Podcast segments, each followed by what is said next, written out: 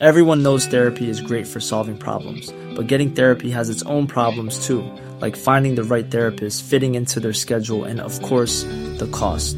Well, BetterHelp can solve those problems. It's totally online and built around your schedule. It's surprisingly affordable too.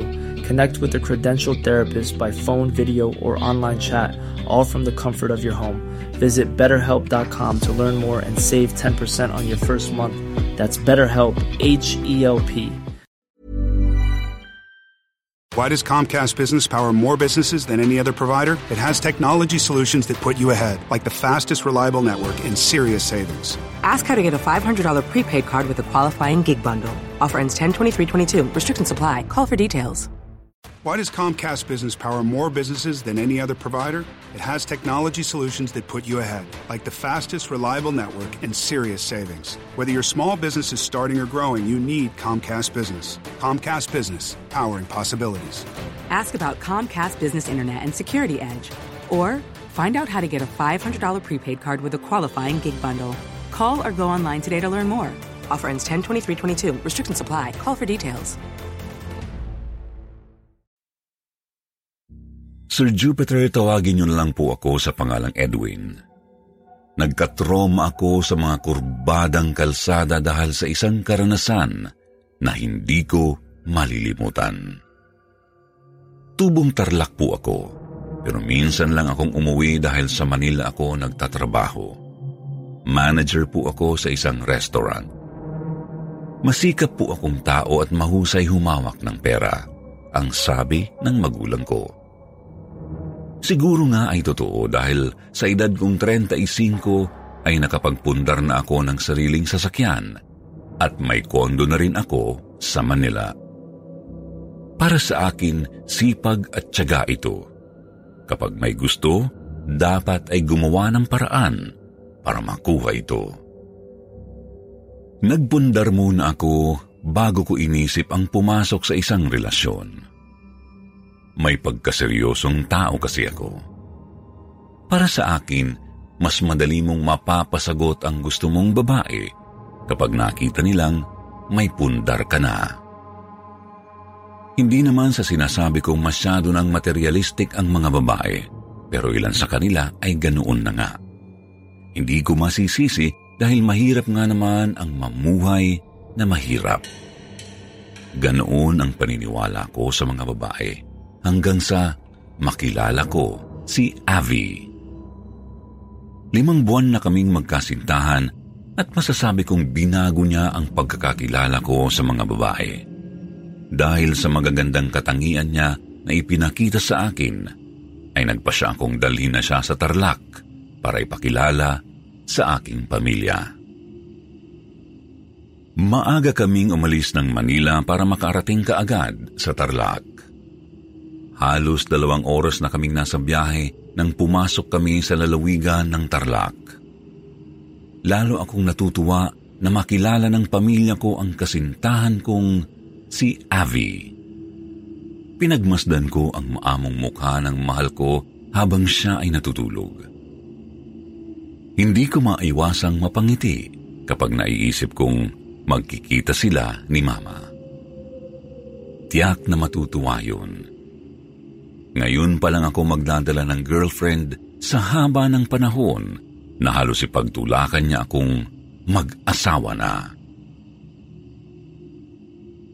Bahagya kong binagalan ang takbo ng sasakyan nang makita ko ang mga araw na signal kung saan ang ibig sabihin nito ay may kurbadang kalsada kaming daraanan. Habang nagmamaneho, ay nakarinig ako ng mabagal na tugtog malungkot at parang may dalang kapighatian kung pakikinggan. Nagmumula sa likuran namin ang tugtog na iyon.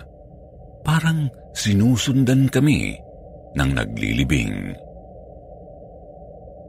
Tumingin ako sa rear view mirror para makita sa refleksyon ng salamin kung ano ang mayroon sa likuran.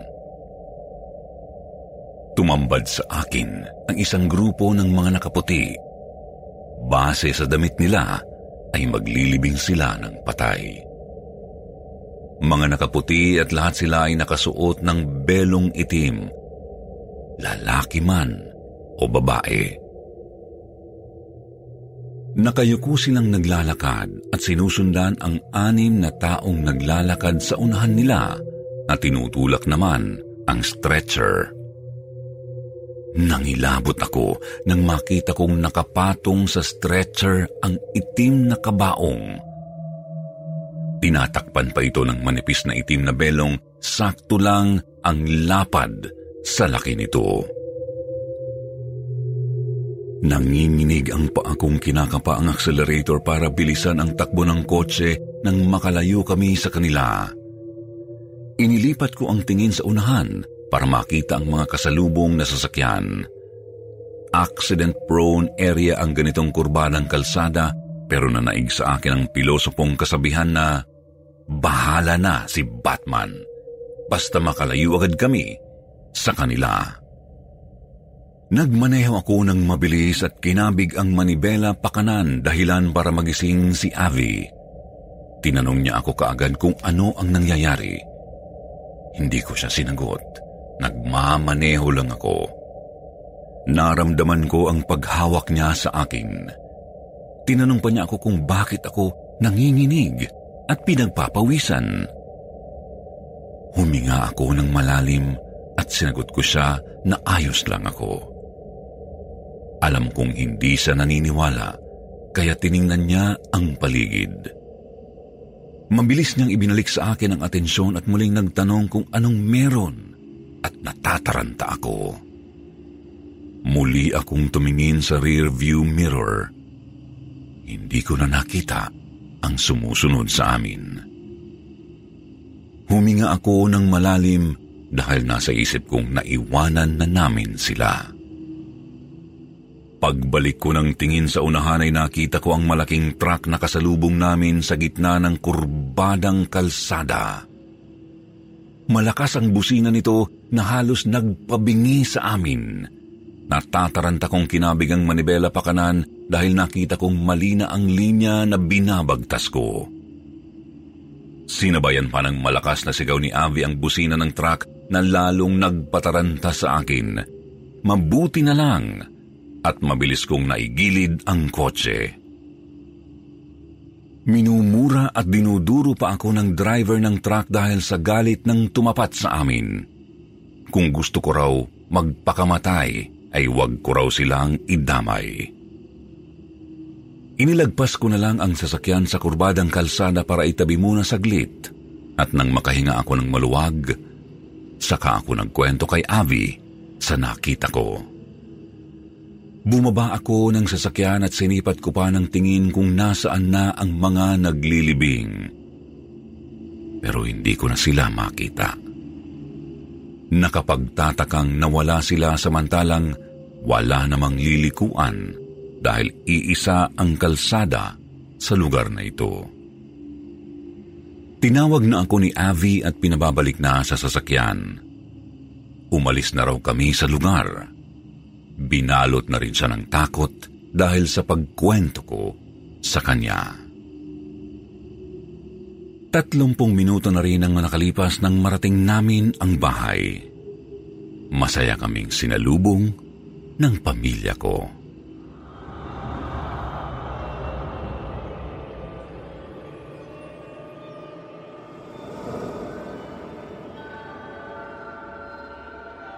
Sa kurbadang kalsada. Sir Jupiter, kumusta po? Itago niyo na lamang po ako sa pangalang Vincent. Hindi ko na lamang po babanggitin kung taga saan ako dahil lagot ako sa asawa ko. Alam kong ang karanasan na ito ay ikagagalit niya pero gusto ko lang ibahagi ang kwentong nagpatino sa akin. May dalawa po akong anak. Babae ang panganay ko at high school na siya. Nasa elementary naman ang bunso kong lalaki. Ang asawa ko ay OFW po sa Saudi. Meron kaming maliit na grocery na aking pinapalakad. Ang libangan ko minsan ay makipag-inuman sa mga barkada ko na kaibigan simula pa noong high school. Isang beses ay nagkatuwaan kami. Nagkantsawan na pumunta sa kilalang lugar dito sa amin na tambayan ng mga babaeng bayaran. Ang kurbadang kalsada. Kapag gabi na, doon madalas tumatambay ang mga babae para maghanap ng customer. Malapit kasi ang lugar sa isang motel. May mga asawa na kami at pamilya pero dahil mga lalaki kasi kaya minsan ay naglilibang. Dala na rin ng pare-pareho kaming malayo sa asawa. Nasa ibang bansa rin kasi ang asawa ng iba kong barkada. Ang iba naman ay nasa Maynila at lingguhan kong umuwi. Dala ng kalasingan at kantsawan, pumupunta kami sa kurbadang kalsada para magpalipas ng oras. Mula noon, mag-isa na lang akong pumupunta sa kurbadang kalsada para manatiling sikreto ang ginagawa kong paglilibang kasama ang babaeng bayaran. Isang gabi, pumunta uli ako. Hindi ko alam kung napaaga ako o walang darating na mga babae. Alas 10 na pero wala pa ni isa lang babae. Napakamot na lang ako sa ulo ko dahil mukhang hindi ako sinwerte. Paalis na sana ako nang may makita akong naglalakad na babae palapit sa kinaroroonan ko. Napangiti ako dahil akala ko ay bigo ako, pero may dumating ding swerte. Pinagmasdan ko siya habang naglalakad palapit. Hindi siya kagaya ng iba. Sa tingin ko ay bago lang siya. Maliwanag ang kurbadang kalsada dahil sa mga poste ng ilaw kaya nakikilatis ko ang itsura niya. Hanggang lieg ang tuwid niyang buhok at may bangs na hanggang sa kilay. Balingkinitan ang katawan niya. Nginitian ko siya pero masyado siyang seryoso. Matalim ang kanyang tingin at hindi man lang umiti. Lalo akong natuwa dahil hindi talaga siya kagaya ng iba na kapag nakakita ng customer ay malalapad na ang ngiti at pinagkakaguluhan na kami. Samantalang siya ay mailap at mahiyain. Hindi rin siya kagaya ng ibang putok ang makeup. Wala nga siyang kolorete sa muka. Kahit lipstick ay wala. Kaya kitang-kita ang maputla niyang labi. Nilagpasan niya ako at pumunta siya sa gilid ng kalsada. Mayroon kasing hagdan pababa roon. May sapa sa ibaba ng kurbadang kalsada. Bumaba siya sa hagdan. Nakailang hakbang na siya nang huminto at tumingin sa akin. Napangiti ako dahil nababasa ko ang mata niya. Gusto niya akong pasunurin sa kanya. Natuwa ako dahil ayaw yata ng babae na gumastos pa ako. Ayaw niyang dalhin ko siya sa motel.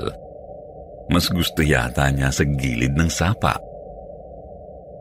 Para sa akin, challenging ito kaya sinundan ko siya. Pagkababa namin sa hagdan ay naglakad pa siya. Sunod lang ako ng sunod sa kanya hanggang sa mapunta kami sa may damuhan. Medyo kinabahan na ako. Huminto na ako sa paglakad. Nang maramdaman niyang hindi na ako sumusunod, ay huminto siya sa paglakad at tiningnan ako. Itinaas niya ang kamay. Sumenyas siyang lumapit ako sa kanya. Kaya sinundan ko uli siya. Nakita ko rin ang ngiti niyang mapangakit. Kaya sumunod uli ako sa kanya papunta sa damuhan. Mukhang bihasa na rin siya sa ganitong gawain. Akala ko ay bago lang. Mukhang kabisado niya ang lugar. Binilisan ko ang paglakad nang pumasok na siya sa talahiban na kasing taas namin. Pinasok ko rin ang talahib para sundan siya. Nagkasugat-sugat ako sa kakahawi sa mga talahib. Habang patuloy ako sa paglakad, ay hindi ko Hey, I'm Ryan Reynolds. At Mint Mobile, we like to do the opposite of what Big Wireless does. They charge you a lot, we charge you a little. So naturally, when they announced they'd be raising their prices due to inflation, we decided to deflate our prices due to not hating you. That's right. We're cutting the price of Mint Unlimited from $30 a month to just $15 a month. Give it a try at mintmobile.com slash switch. $45 upfront for three months plus taxes and fees. Promo rate for new customers for limited time. Unlimited more than 40 gigabytes per month. Slows. Full terms at mintmobile.com. Everyone knows therapy is great for solving problems, but getting therapy has its own problems too, like finding the right therapist, fitting into their schedule, and of course, the cost. Well, BetterHelp can solve those problems. It's totally online and built around your schedule. It's surprisingly affordable too. Connect with a credentialed therapist by phone, video, or online chat, all from the comfort of your home. Visit betterhelp.com to learn more and save 10% on your first month. That's BetterHelp, H E L P. Siya nakita sa mandang unahan ko. Pero naririnig ko ang kanyang mga hakbang dahil maingay ang mga talahib na parang tinatapakan. Nagpatuloy ako sa paglakad hanggang sa napansin kong papunta na ako sa madilim na lugar. Hindi na inaabot ng ilaw ng poste ang aking pinupuntahan. Maya-maya ay nakarinig ako ng umiiyak na babae. Para siyang nahihirapan dahil sa tono ng pag-iyak niya. Sinundan ng pagmamakaawa ang mga iyak na iyon. Hindi normal ang iyak, parang nanggagaling sa ilalim ng lupa. Kinilambutan na ako, kaya nagmamadali akong bumalik sa pinanggalingan ko. Halos madapa-dapa akong tumatakbo pabalik. Humahangos ako na nakarating sa hagdan. Nakita ko ang dalawang babae na nag-uusap sa gilid ng kalsada. Narinig kong pinagkikwentuhan nila ang babaeng natagpo ang patay sa talahiban. Biglang tumaas ang mga balahibo ko nang marinig ang paglalarawan nila sa babae. Tumugma ito sa babaeng nakita ko at sinundan sa talahiban. Nang umalis na ang dalawa dahil nakakita na ng customer ay nagmamadali akong umakyat at sumakay ng aking motor. Umuwi ako at magmula noon, hindi na ulit ako bumalik sa kurbadang kalsada para pumick up ng babae. Ayaw ko nang makita ulit ang multo ng babaeng pinatay. Nagpapasalamat na rin ako sa kanya dahil tumino ako. Naisip kong baka dumating ang araw na singilin naman ako ng tadhana at iwan ako ng aking pamilya. Nagpakabait na ako. Kahit anong pag-aaya ng tropa ko ay hindi na ako sumama.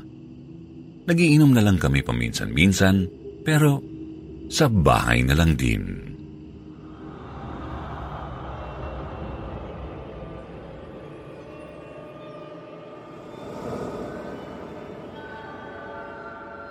Magandang araw po, Sir Jupiter.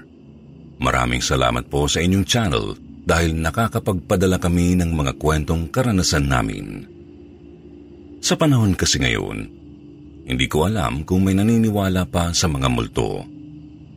Pero ako, tandang-tanda ko pa ang naranasan ko nung ako ay binatilyo pa.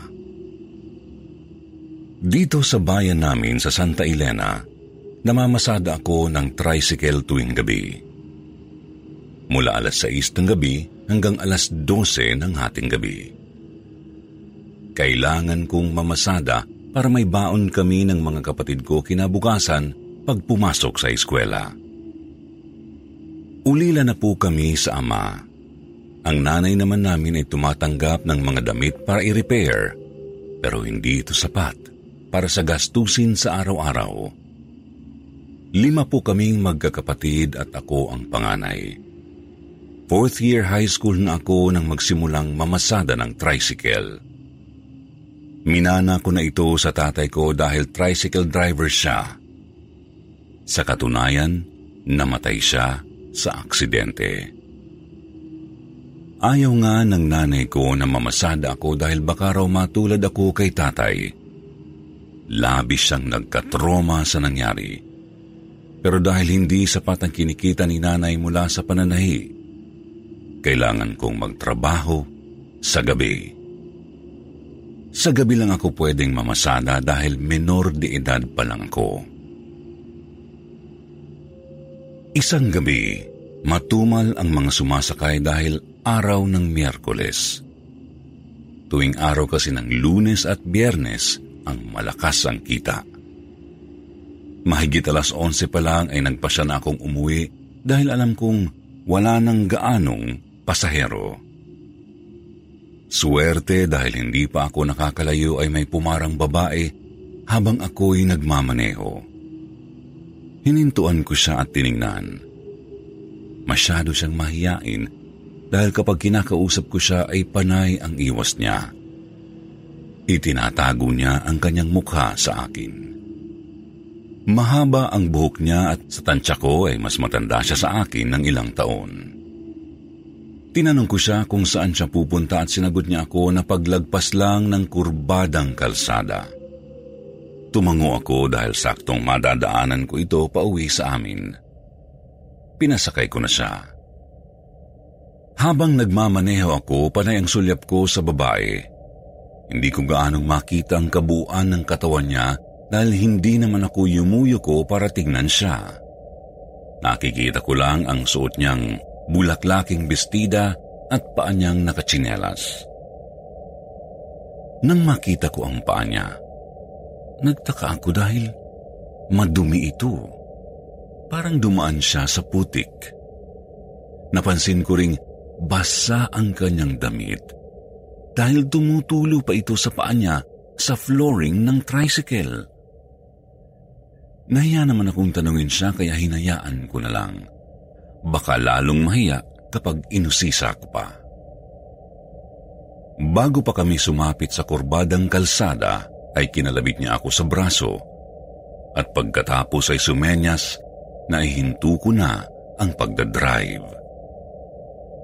Iginilin ko ang tricycle sa tabi ng kalsada at inihinto ito. Iniunat niya sa akin ang kamay na nakatikom. Sinalubong ko ito ng kamay kong nakalahad. Nang buksan niya ang kamay, ay nahulog sa palad ko ang bayad niyang papel na pera. Sampung pisong papel ito na nakalukot pa. Pagkabayad ay bumaba na siya sa tricycle Tiningnan ko ang ibinayad niyang pera. Basa ito. Medyo nainis pa ako dahil binayaran ako ng basang pera. Ibinuka ko ang pera at ipinagpag ng bahagya bago ko inilagay sa lalagyan ko ng mga kinita. Hinagilap ko ng tingin si ate kung nasaan na siya. Pero hindi ko makita. Maliwanag naman ang lugar dahil sa mga ilaw ng poste sa gilid ng kalsada. Nagkibit balikat na lang ako at muling pinandar ang tricycle. Habang papaalis ako ay naabutan ako ng isa kong kasamahang driver sa pilahan. Hinintuan niya ako at tinanong kung bakit ako nakaparada sa gilid ng kalsada. Matingin sa akin ang mga kasamahan kong driver dahil sa tatay ko. Inaalalayan nila ako dahil anak na rin ang turing nila sa akin. Nang sabihin ko kay Tatay Fredo na may pasahero ako dito at dito ko ibinaba, ay nanlaki ang mga mata niya. Napansin kong nanginig ang braso niya. Narinig ko rin ang mahina niyang pagmura na pinagtakhan ko. Sinabihan niya akong bilisan ko na at umalis na kami agad sa lugar. Pinauna niya ako sa pagmamaneho at sinundan niya lang ako. Inihatid niya ako hanggang sa bahay. Inalok siya ng kape ng nanay ko bilang pasasalamat sa paghatid sa akin. Mayupuan kami sa labas ng bahay, malapit sa pinto. Doon kami naupo ni Tatay Fredo habang nagkakape. Una niyang ikinuwento kung gaano kabait na tao ang tatay ko. Tumango-tango lang ako sa mga kwento niya habang siya ay panay pa ang tapik sa balikat ko. hanggang sa buksan niya uli ang usapan sa pagsasakay ko ng pasahero sa kurbadang kalsada. Pinaalalahanan niya akong sa susunod, kahit sino pa ang sumakay sa akin at doon bababa, ay huwag ko raw isasakay. Sinabihan niya rin ako na huwag muna akong mamasada ng isang linggo. Naiinis ako sa sinabi niya. Hindi ko alam kung bakit niya ako binabawalan ng dahil lang sa nangyari. Tinanong ko siya kung bakit at kung paano naging masama ang paghatid ko sa babae kung talagang doon siya nakatira. Lalong sumiryoso ang mukha niya. Humigop muna siya ng kape bago ako sinagot. Parang ayaw pa niyang sabihin ang dahilan. Pero dahil naging makulit ako, sinagot niya ang mga tanong ko. Hindi raw tao ang isinakay ko. Tinanong niya pa ako kung basa raw ang pasahero ko. Tumango ako na lalo niyang pinag-alala. Wala raw pasaherong bababa sa lugar na yun dahil wala raw bahay doon. Kinuwento niya sa akin na may pinatay na dalaga at itinapon sa lugar na yun. Bulaklakin daw ang damit. Patay na raw nang itapon doon ang babae ayon sa investigasyon dahil basang-basa ang katawan nito, pati ang damit.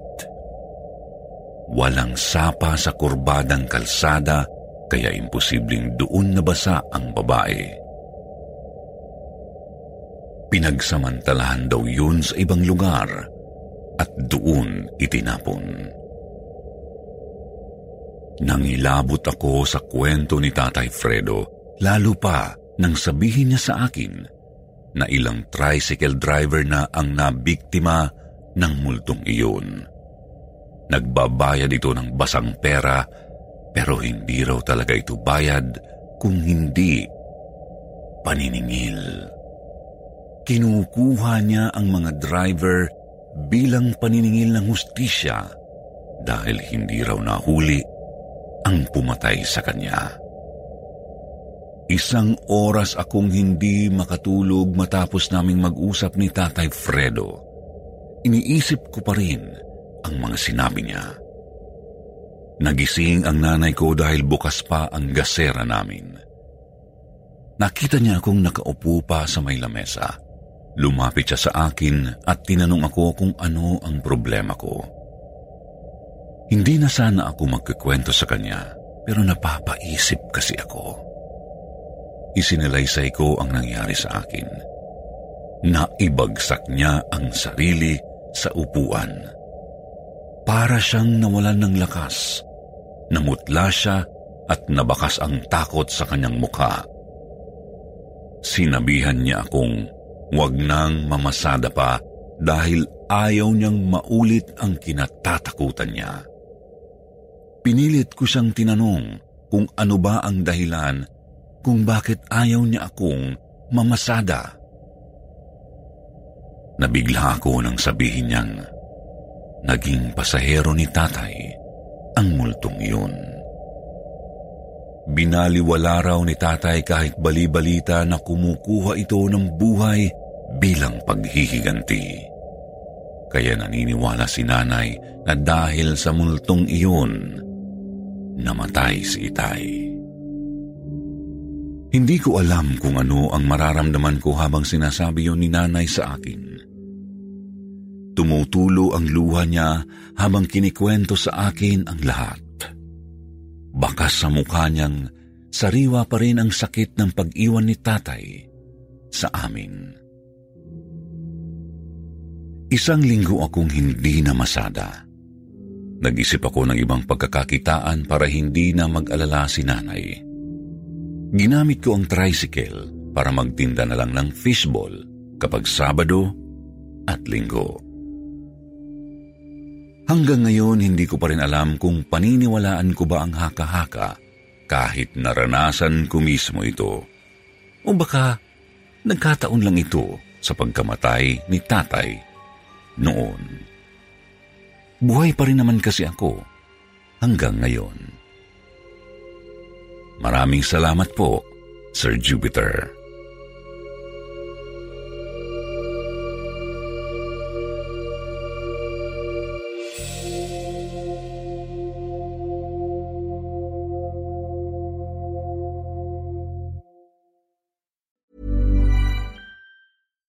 When you make decisions for your company, you look for the no-brainers. And if you have a lot of mailing to do, stamps.com is the ultimate no-brainer. It streamlines your processes to make your business more efficient, which makes you less busy. Mail checks, invoices, legal documents, and everything you need to keep your business running with stamps.com.